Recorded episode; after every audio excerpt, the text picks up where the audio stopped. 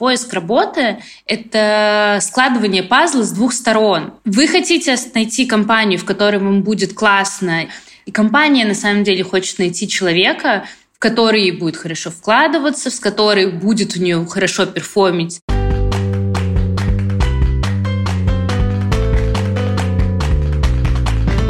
Привет! Это подкаст «Без труда» сервиса по поиску работы hh.ru и компании «Икра Групп». Меня зовут Даня Морозенко, я партнер и куратор «Икры». Меня зовут Евгений Вольнов, я руководитель направления навыки в HeadHunter. В этом подкасте мы обсуждаем, как искать себя в карьере и карьеру в себе. Друзья, подписывайтесь, ставьте звездочки, пишите отзывы, мы их все прочтем и улучшим наш подкаст. Мы уже прошли этап целеполагания, но теперь пора делать следующие шаги — выбрать компании, написать резюме, пройти собеседование и получить итоговый офер. Об этом мы поговорим с нашей гостьей Полиной Гавра. Привет, меня зовут Полина, я HR-директор Aviasales. Я работаю в HR с 2009 года. А вы вообще много людей ищете в средней по температурке? Обычно мы ищем много, потому что мы сильно развиваемся. Но в текущий момент, э, конечно, количество вакансий у нас снизилось, потому что нужно немножко замереть и посмотреть, что будет, как дальше происходить. Я бы сказала, что среднее количество обычно у нас это порядка 20-30 выходов, которые у нас происходят в месяц. Соответственно, total объем вакансий на квартал – это может быть в районе 90-100 вакансий на квартал, которые у нас обычно есть. Сейчас, конечно, это в два раза меньше – Полин, мы хотим сегодня воспользоваться твоим опытом и поговорить о том, как правильно, эффективно искать работу не только в Aviasales, но и в целом, как должен себя вести человек, который вот как будто бы определился с своими целями стратегическими, и ему надо совершить следующие шаги. Выбрать компании, написать резюме, сходить на собеседование — и получить тот долгожданный офер, к которому он так стремился. И вот хочется спросить, с чего вообще надо начинать поиски? Есть ли какой-то понятный, простой, прописанный алгоритм, или все это делают по наитию? Расскажи, пожалуйста, как ты себе это представляешь? Ну, тут, наверное, нужно отталкиваться от того, какой уровень у человека и с чем он определился. Потому что, допустим, вы всю жизнь работали в продажах и решили стать продукт-менеджером и перейти в IT. Это одна стратегия поиска, когда вы меняете сферу деятельности, или вы только начинаете в ней развиваться, и тогда, конечно, вам не придется очень сильно выбирать с точки зрения того, какая идеальная компания, в какую компанию вы хотите прийти, какие должны быть условия обязательно, потому что вам нужно выбирать это от того, какой компании хорошо учат и какая компания готова брать людей и учить с каким-то, не знаю, минимальным опытом. Это первая стратегия. Тогда вы сегментируете компании просто потому, ищут ли они, ну, там, entry-level позиции или нет. Если вы уверены middle, и вы условно понимаете свои плюсы и минусы на рынке, и рынок не обязательно высококонкурентный среди кандидатов, тогда вы составляете себе какие-то критерии того, что для вас важно в компании работодателей, которые вы ищете. Уровень зарплаты — это важность для вас корпоративной культуры или неважность. Она на самом деле не для всех важна. Это релокация или не релокация, то место, откуда вы работаете, график работы, который тоже может быть для вас важным, возможность удаленной работы, какие-то бенефиты, компенсации, которые есть эм, и распространяются на вас и вашу семью. И тут вы можете для себя заводить табличку, в общем, понимать эти критерии, смотреть, что предлагает рынок, узнавать, э, даже если в компании, которая вам нравится, но вы понимаете по косвенным признакам, например, по описанию других вакансий, что все остальные критерии вас устраивают, но конкретно вашей позиции нет, вы можете им писать спокойно HR и рекрутерам, для того, чтобы они обратили на вас внимание и при необходимости к вам вернулись. Давайте немножечко углубимся в тему того, что предлагает рынок. И вот я хочу теперь найти подходящие вакансии под эти критерии. Как мне найти что-то, что предлагает рынок? Мы можем с вами сделать ремарку, что в основном мы понимаем, что я говорю про диджитал рынок, то есть это разработка, это диджитал, э, все, что касается маркетинга, это дизайнеры, это продукты, потому что здесь лежит моя основная зона экспертизы, и, наверное, Если вы гениальный э, калиограф, то мои рекомендации не будут для вас правильными. Я обычно рекомендую выписать те компании, которые на каком-то подсознательном уровне вам интересны, постараться на самом деле через нетворкинг каким-то образом, через чаты найти людей, которые в этих компаниях работают, чтобы убедиться, что вы не купились на внешнюю какую-то э, красивую историю, а внутри там немножко по-другому. И дальше вы, соответственно, идете и пишете в те компании, которые вам интересны. Есть куда более простая история, если вы кто-то из диджитал вы публикуете свое резюме на HeadHunter, на LinkedIn э, обязательно, и, допустим, у вас хорошо сделан профиль на Фейсбуке в плане того, что там указаны ваши места работы, у вас там есть какой-то нетворк, там вы тоже пишете о том, что вы открыты к предложениям. В LinkedIn просто можно поставить плашку Open to Work, тогда вы в поиске будете показываться наверху, и, в общем-то, рекрутеры будут знать, что к вам можно обращаться.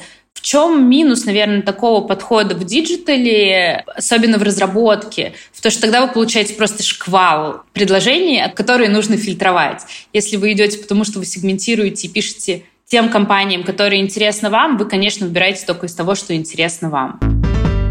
Если мы говорим про entry-level вакансии, мы э, обсуждали ситуацию, когда человек, он не топ, да, и он, допустим, в зрелом возрасте хочет поменять траекторию, или он целом студент, который только начинает строить свою карьеру. И, понятно, он э, хочет попасть в диджитал, потому что в диджитале классно. И сейчас есть огромный э, диапазон и спектр образовательных платформ, которые предлагают отучиться. Это дизайн, это разработка, это менеджмент, проектный менеджмент. И они же часто обещают это обучение как некий вход вот это так работает. Молодым людям надо идти учиться в Яндекс Практикум, Skillbox, нетологию, не знаю, выбери все, что нравится, чтобы быстрее попасть на работу к вам или к другим компаниям. Тут важно, насколько практически знания ты получаешь и что ты можешь положить себе в портфолио. Не надо никогда класть себе в резюме, допустим, есть э, ребята, я не знаю, кто им так советует, они в опыте работы, когда хотят поменять сферу деятельности, начинают писать опыт работы, отучился в скиллбоксе, например. Это не опыт работы. Опыт работы — это когда у тебя есть спецпроект какой-то, когда у тебя есть какие-то проекты, законченные на биржах типа Upwork, топтала и так далее, когда ты можешь показать какую-то краткосрочную историю. Если это какой-то набор просто теоретических знаний, вот таких каких-то буткемпов дальше не предполагается, то учиться, конечно, можно и нужно, но надо помнить о том, что первое, та зарплата, которую обещают при промоушене этих э, курсов, это зарплата специалистов с опытом, вам где-то этот опыт нужно наработать, да, ну, то есть чтобы не было «Привет, отучись на аналитика, начни получать 250 тысяч рублей». Нет, 250 тысяч рублей ты начнешь получать, когда ты будешь аналитик с опытом. Вам нужно искать после курсов позиции entry-level и идти по компаниям, у которых хорошо построено обучение. И важно поговорить с человеком, э, из профессии, понять, а не ошибаетесь ли вы, не живете ли вы в этих розовых очках, вот у меня еще, ребят, вопрос. Давайте попробуем сфокусироваться на аудитории, которая пока не такая вот экспертная в плане поиска работы, методов и так далее. Мы говорим, ищем работу, смотрим на вакансии. Мне не до конца понятно, как это делать. Я понимаю, что можно поискать на HeadHunter, на LinkedIn. Плюс мы говорили про то, что можно кому-то написать, но опять же, как писать, кому писать, кого находить. Вот эти все технические, но очень важные на самом деле действия хотелось бы чуть-чуть кристаллизовать.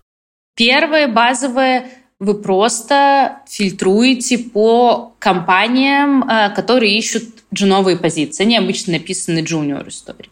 Есть другой момент. Он бывает по-разному устроен в разных компаниях. Это стажировки. Это тоже возможность попробовать потрогать профессию и понять, э, подходит ли она, и потом устроиться уже на полный день. То есть первое, вы смотрите компании, которые вообще такую штуку проходят. И на самом деле пишите всем. Неважно, какая компания вашей мечты. В компанию мечты вы попадете, когда вы наработаете опыт.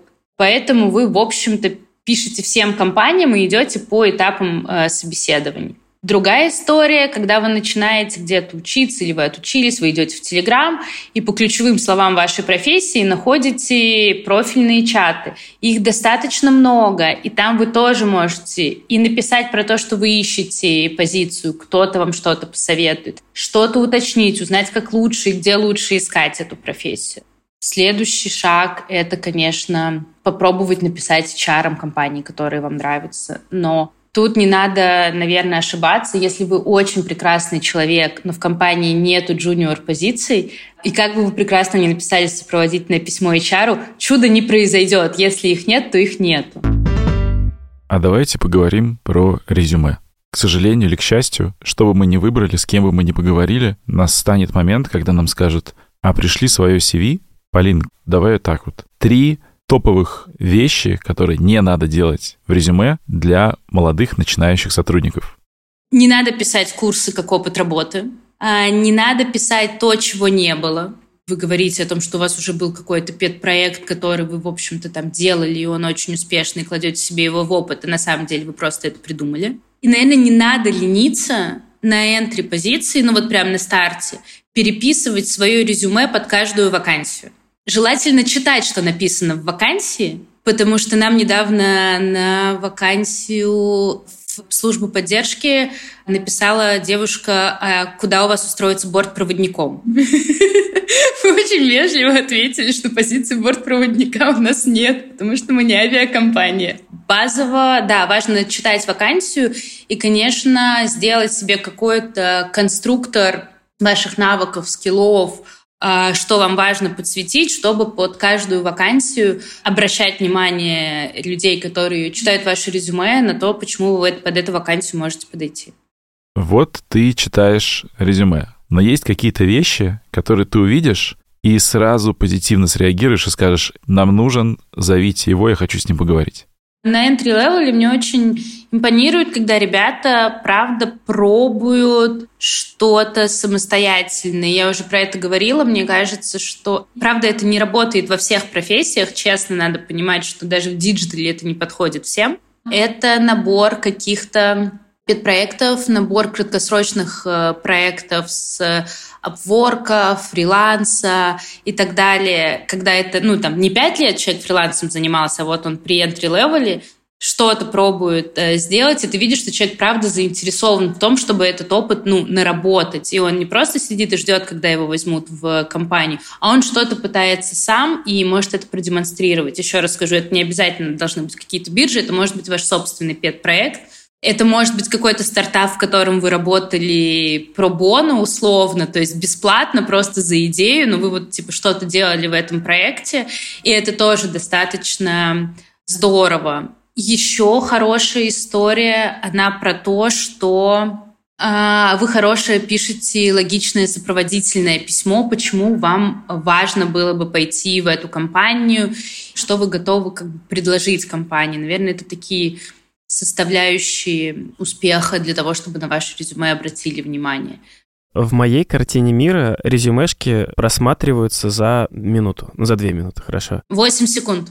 8 секунд, прекрасно. Это время, за которое я должен, как э, потенциальный соискатель, зацепить HR или там руководителя, какие есть проверенные трюки, кроме огромной красной кнопки, я не знаю, там на листе бумаги, какие есть проверенные способы, которые точно смогут остановить хотя бы взор и задумать человека, чтобы он подумал, а может быть его позвать на собеседование и так далее. Ваше резюме должно совпадать с тем, что написано в вакансии. Тут вот нельзя сказать настолько общее. Ну, то есть, если вы откликаетесь на графического дизайнера в диджитале, Здорово, что у вас есть опыт с упаковкой, допустим, и вы делали дизайн упаковки. Если вы не подсветите, что вы делали как графический дизайнер, ну там в диджитале, например, то какой бы вы прекрасный дизайн упаковки не сделали, ваше резюме не, не зацепит. То есть тут скорее именно поэтому и нужен конструктор ваших навыков, которые вы можете класть в резюме, потому что ваше резюме или ваше сопроводительное письмо должно совпадать с тем, что написано в вакансии. Даже если в вашем резюме нету того стека технологий, того набора языков программирования, который требуется в вакансии, вы можете прописать и в резюме, и в сопроводительном о том, каким образом вы с данной технологией работали для того, чтобы, в общем-то, заинтересовать рекрутера, чтобы он на вас обратил внимание. А вот смотрите, ребята, раз мы с вами заговорили про такую сущность, как сопроводительное письмо, давайте попробуем ее тоже разобрать. Что это за письмо, из каких компонентов оно складывается структурно и как оно высылается по почте или прям настоящее офлайн письмо. Как это работает? Можешь рассказать, пожалуйста? Простите, офлайн письмо это очень смешно. Ко мне недавно в офис э, на Пхукете пришел молодой человек с распечатанным резюме и сказал, ну да, ты же HR. И сказал, где у вас авиакомпания здесь, да? Не надо посылать ничего печатным, не надо приносить резюме в офис, э, надо беречь природу и вообще печатать поменьше на самом деле. Если серьезно, базово хорошо в сопроводительном письме показать, что вы можете предложить компании, и стараться при этом избегать некоторых обобщений. Например, я проактивный, я инициативный, а еще я быстро обучаем. То есть те вещи, которые фактически проверить потом можно только на чуть более долгосрочном периоде, и они просто общие, стандартные, их э, лучше не писать. А лучше написать, например, я знаю, что вы пишете на эликсире, я точно разбираюсь хорошо в алгоритмах. Да, я не трогала эликсир, но я понимаю, что он происходит из Ирланга и для чего он используется. Эликсир и Ирланг — это языки программирования. Вот эти все прекрасные обобщения, они чем плохие? Э, в сопроводительных и везде они ничего про вас не говорят. Абсолютно непонятно ни как вы мыслите, ни как вы рассуждаете, ни как вы пишете, ни ваша мотивация. Вы взяли, скопипастили, суперстандартная история не зацепит, не обратят на вас внимания. При этом в каких-то сферах, например, в маркетинге, скажу, это моя личная позиция, достаточно важно чувство вкуса и чувство стиля, чтобы делать крутой маркетинг. Там, конечно, вам в сопроводительном письме нужно продемонстрировать его. Здесь можно какой-то общий вывод сделать или правило про то, что, друзья, не перебарщивайте с э, софт-скиллами, потому что, Полин, ты как будто бы говоришь, что харды и умение подсветить харды важнее, а софт-скиллы про конкретные индикаторы, как они у вас проявляются. Так это или нет? Мы говорим про сопроводительное, потому что, конечно, в целом софты сейчас часто важнее, чем харды, но вы не проверите софты на этапе резюме или сопроводительного письма. Вы можете продемонстрировать свои софты, и когда я говорила, как пример в маркетинге, это некоторое да, такое чувство стиля, того, как э, вы рассуждаете, это тоже ваш софт на самом деле, как вы рассуждаете, как вы пишете, как вы преподносите мысли, как вы письменно коммуницируете. Просто не делайте из этого стандарт с обобщенными фразами, напишите конкретно про себя, потому что поиск работы — это складывание пазла с двух сторон. Вы хотите найти компанию, в которой вам будет классно, и компания на самом деле хочет найти человека, в который будет хорошо вкладываться, с которой будет у нее хорошо перформить и с которым она будет э, долго работать, видеть, как человек развивается.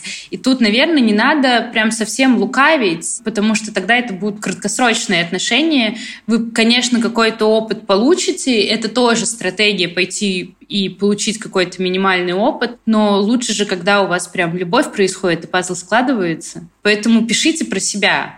То есть история такая, пишите про софты, пишите про харды, но достаточно откровенно и настолько подробно, насколько вы можете об этом рассказать. Настолько емко, насколько вы можете об этом рассказать. Давайте так, хорошее сопроводительное письмо. Это два-три абзаца, в котором понятно, какую ценность вы приносите к этой конкретной вакансии, почему она вам подходит, почему э, вы хотите в эту компанию, и все. Кстати, вот мы в предыдущем эпизоде общались с Ксюшей Авдей, и она нам сказала такую вещь, что оптимально отправлять 20 писем в неделю для того, чтобы вот гарантированно куда-то пробиться, попасть в ту компанию, набиться на собеседование и так далее. Вот ты считаешь, это адекватное число или это много или мало? Я думаю, что это адекватное число. Надо понимать, что поиск работы — это работа.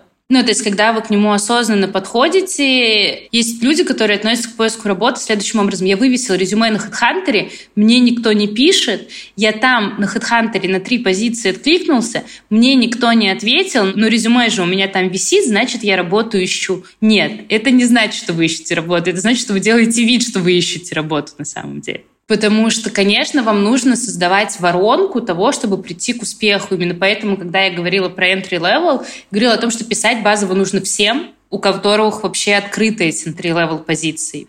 Просто когда вы им пишете, напишите про себя в сопроводительном письме, что вам понравилось в этой позиции. Нету идеального, знаете, сопроводительного письма. Что понравилось, окей. Главное, чтобы оно вас отражало на самом деле. А, следующий шаг. Мы написали резюме и классное сопроводительное, и кому-то оно понравилось, и нас приглашают на собеседование. Как подготовиться к собеседованию таким образом, чтобы не облажаться?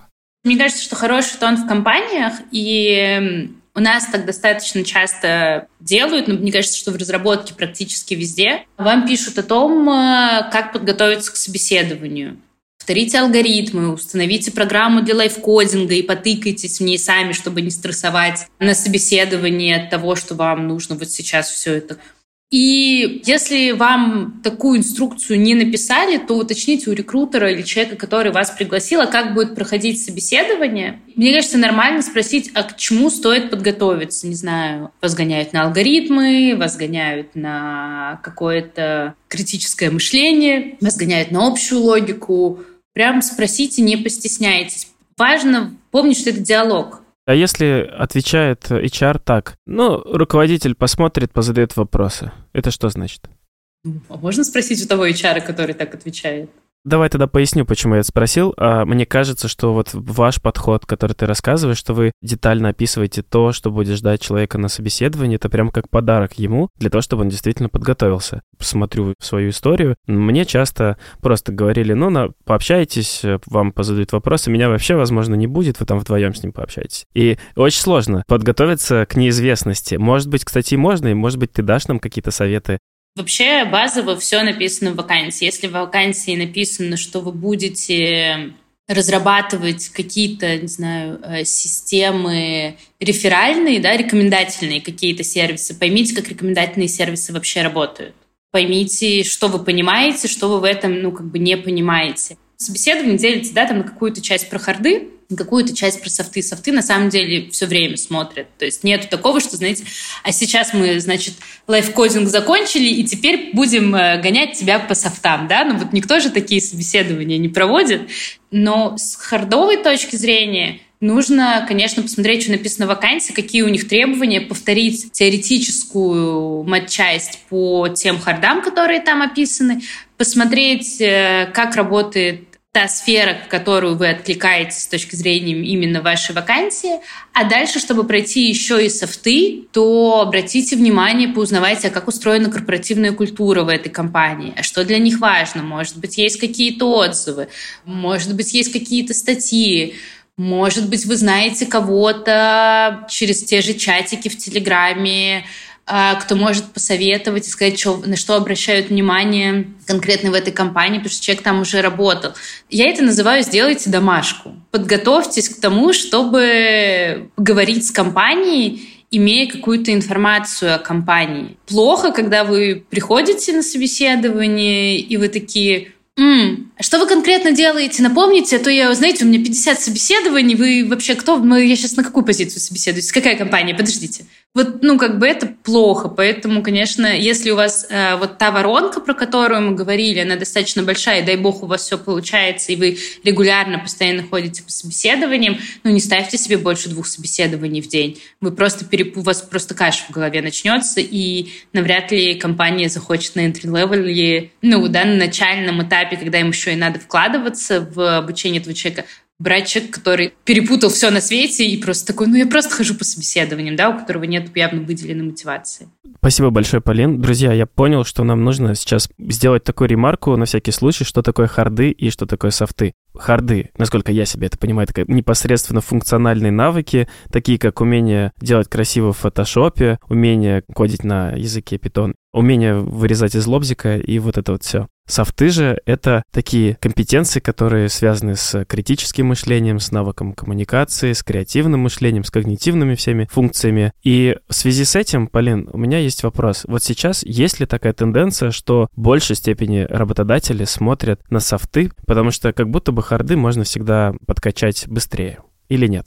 На самом деле я бы не сказала, что эта тенденция, вот она какая-то там супер новая. Всегда так было, просто в нашей культуре собеседований не очень принято отказывать людям по софтам. Поэтому всегда люди получают очень вежливый ответ, почему они не подошли, и никто никогда не напишет, что знаете, вы на собеседовании показали себя как э, конфликтный негибкий человек, поэтому мы не готовы с вами продолжать, да, потому что мы понимаем, что у нас этого ни в культуре нет, и кажется, что дальше может последовать судебное разбирательство, и попробуй докажи, что он конфликтный. Хотя, если он пошел с этим в суд, то, кажется, тут взаимосвязь очевидная. Как бы это все правда, но так было всегда. Сейчас, наверное, важнее просто становится после 24 февраля. Достаточно много неопределенности, очень сильно все меняется, достаточно часто много компаний в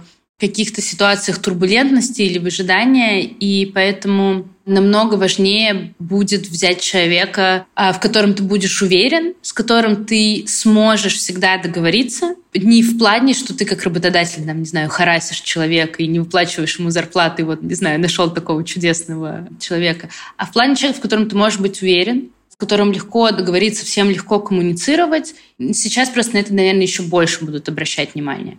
Друзья, вот давайте еще немножечко поговорим про тему софт-скиллов. Как в моменте интервью, в моменте собеседования продемонстрировать, что я довольно коммуникабельный человек, не конфликтный, креативно мыслящий и вот другие софт-скиллы.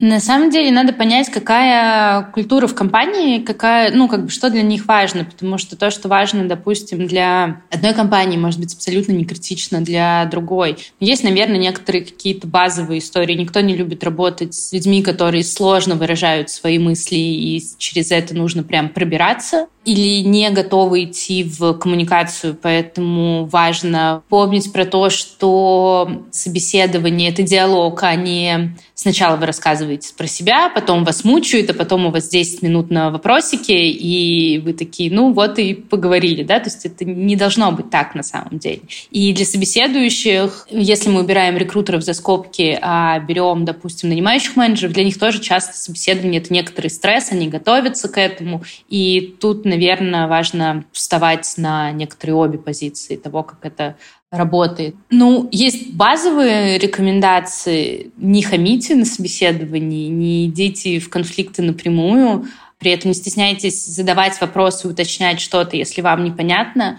У меня было когда-то собеседование, на заднем фоне был маленький ребенок с женой, и жена, в общем, подходила к человеку, которого я собеседовала, и задавала вместо него вопросы.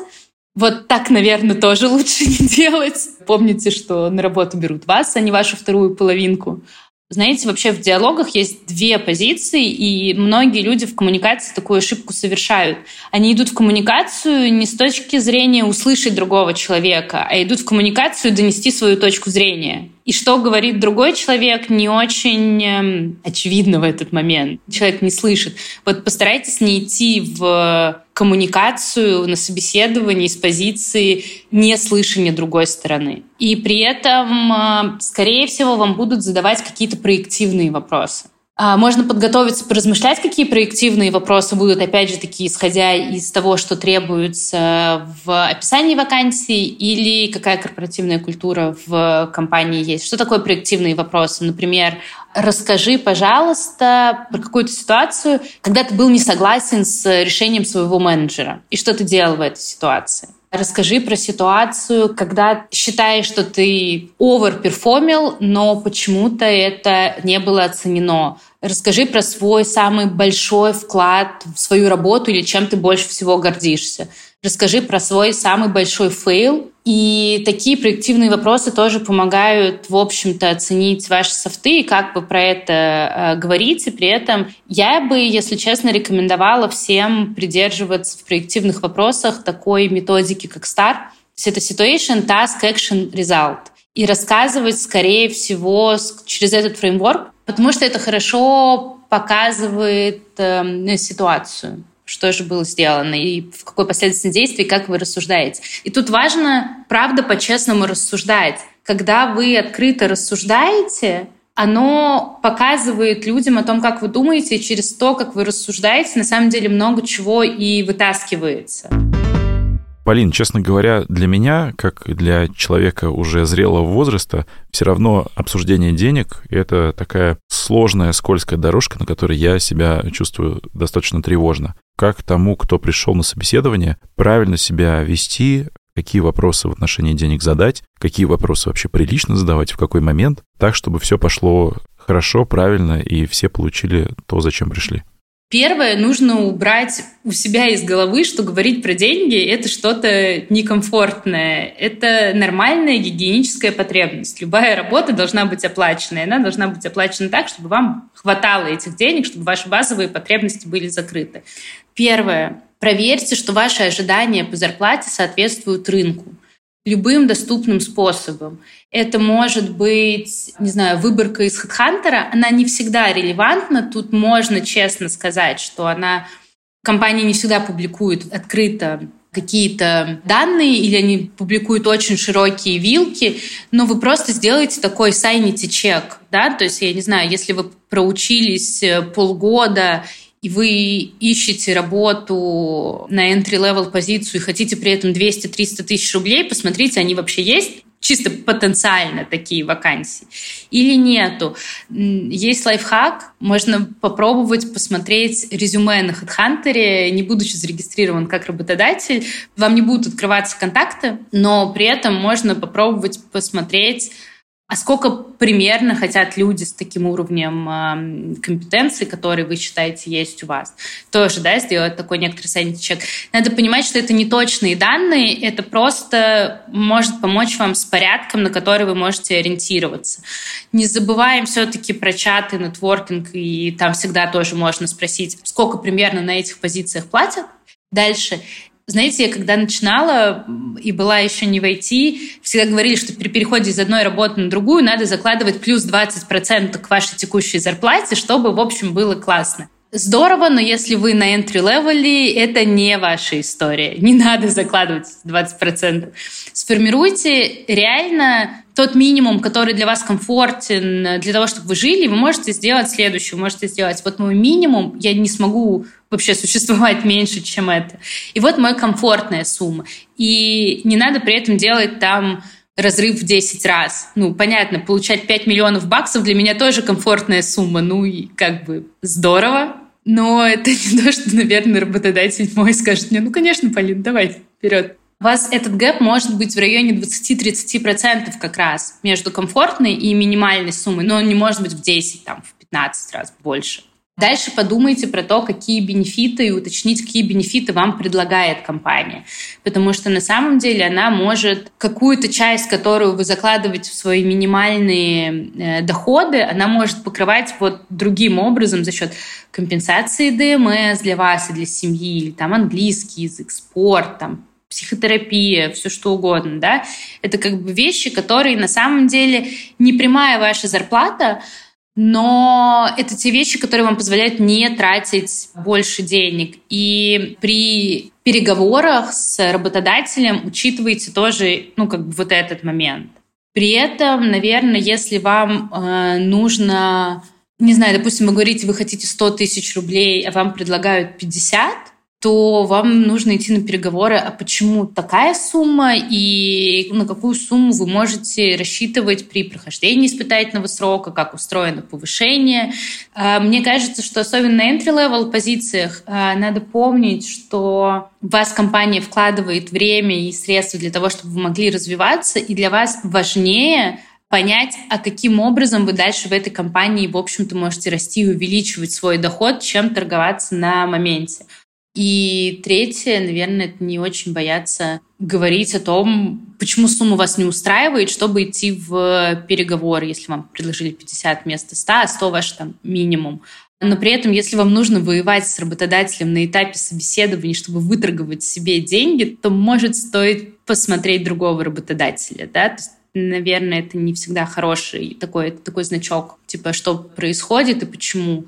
А если вам не могут объяснить, ну, допустим, вы приходите на entry-level позицию для стажеров, и вот вам нужно 100, но вот как бы такая штатка в компании, вот больше 50 они вам не могут заплатить, тогда узнаете, как вы можете перейти на подальше на другую какую-то позицию э, через какой промежуток времени, чтобы прийти к тому доходу, который вас устраивает. И не забывайте уточнять зарплаты, которые вы обсуждаете, это гросс или нет. В IT на самом деле принято всегда говорить про нет, это деньги, которые вы получаете на руки. Но в каких-то компаниях могут быть спецэффекты, когда вы говорите про нет, они говорят про гроз, и вы друг друга не услышали, и вот вы все это получили, и получили 13% меньше. Наверное, чего не нужно делать вообще никогда, это э, ставить ультиматумы.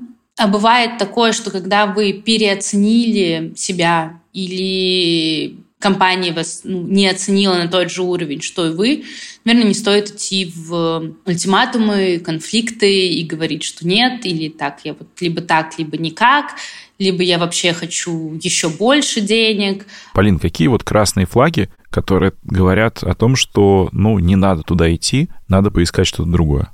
Конечно, вам нужно смотреть на то, как коммуницируют не только рекрутеры, как коммуницируют люди, с которыми вам нужно работать. Если вам некомфортно на, на собеседованиях, если вы не пришли в какой-то качественный контакт на собеседованиях, то, скорее всего, у вас он не случится потом.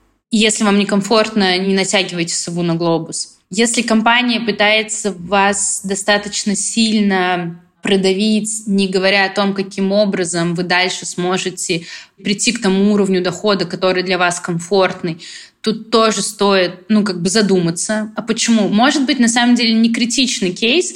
Допустим, в компаниях на 200, 250, 300 человек у них никогда не простроены карьерные лестницы. Им это просто не надо, потому что они достаточно небольшие. В компании в 50 человек тоже вот это вот, а как я стану сеньором через пять лет? Они 50 человек, ты как работаешь, так и станешь на самом деле. Все зависит от твоего вклада. И такой ответ тоже нормальный, но он должен быть каким-то образом получен. Вообще, еще есть важная штука. Если вас на собеседованиях вы получили офер, и все здорово, но что вам нужно будет делать, когда вы выйдете на работу, неясно до конца, вам либо нужно это уточнить, либо серьезно задуматься. Потому что бывает такое, что вот нанимают, а ты потом придешь, а мы разберемся. Так бывает, это плохо простроенная адаптация или плохо снимают вакансии. Ну, как бы, но такое может быть. Но я бы проговорила бы этот момент, что конкретно я буду делать, когда я выйду на работу. Потому что если вам не могут это сказать, то это такой флажок,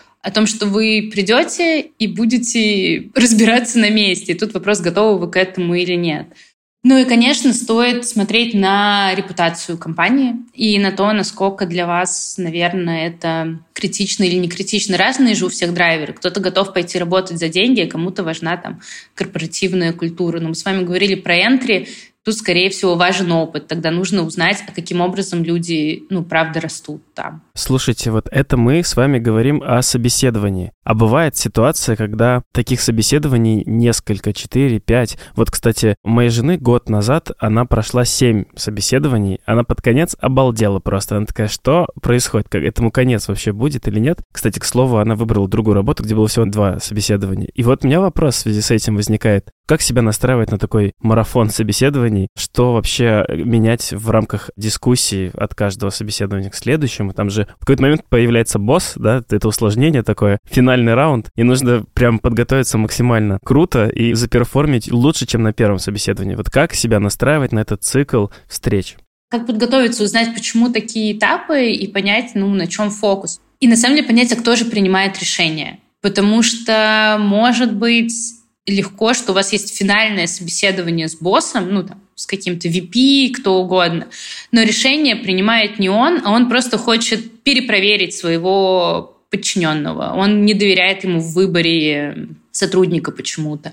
Тут нужно понять, а кто же финальное решение это принимает, и настраиваться, наверное, на него. Потому что если вам говорят, что финальное собеседование – это собеседование знакомства, ну и отнеситесь к нему как к знакомству.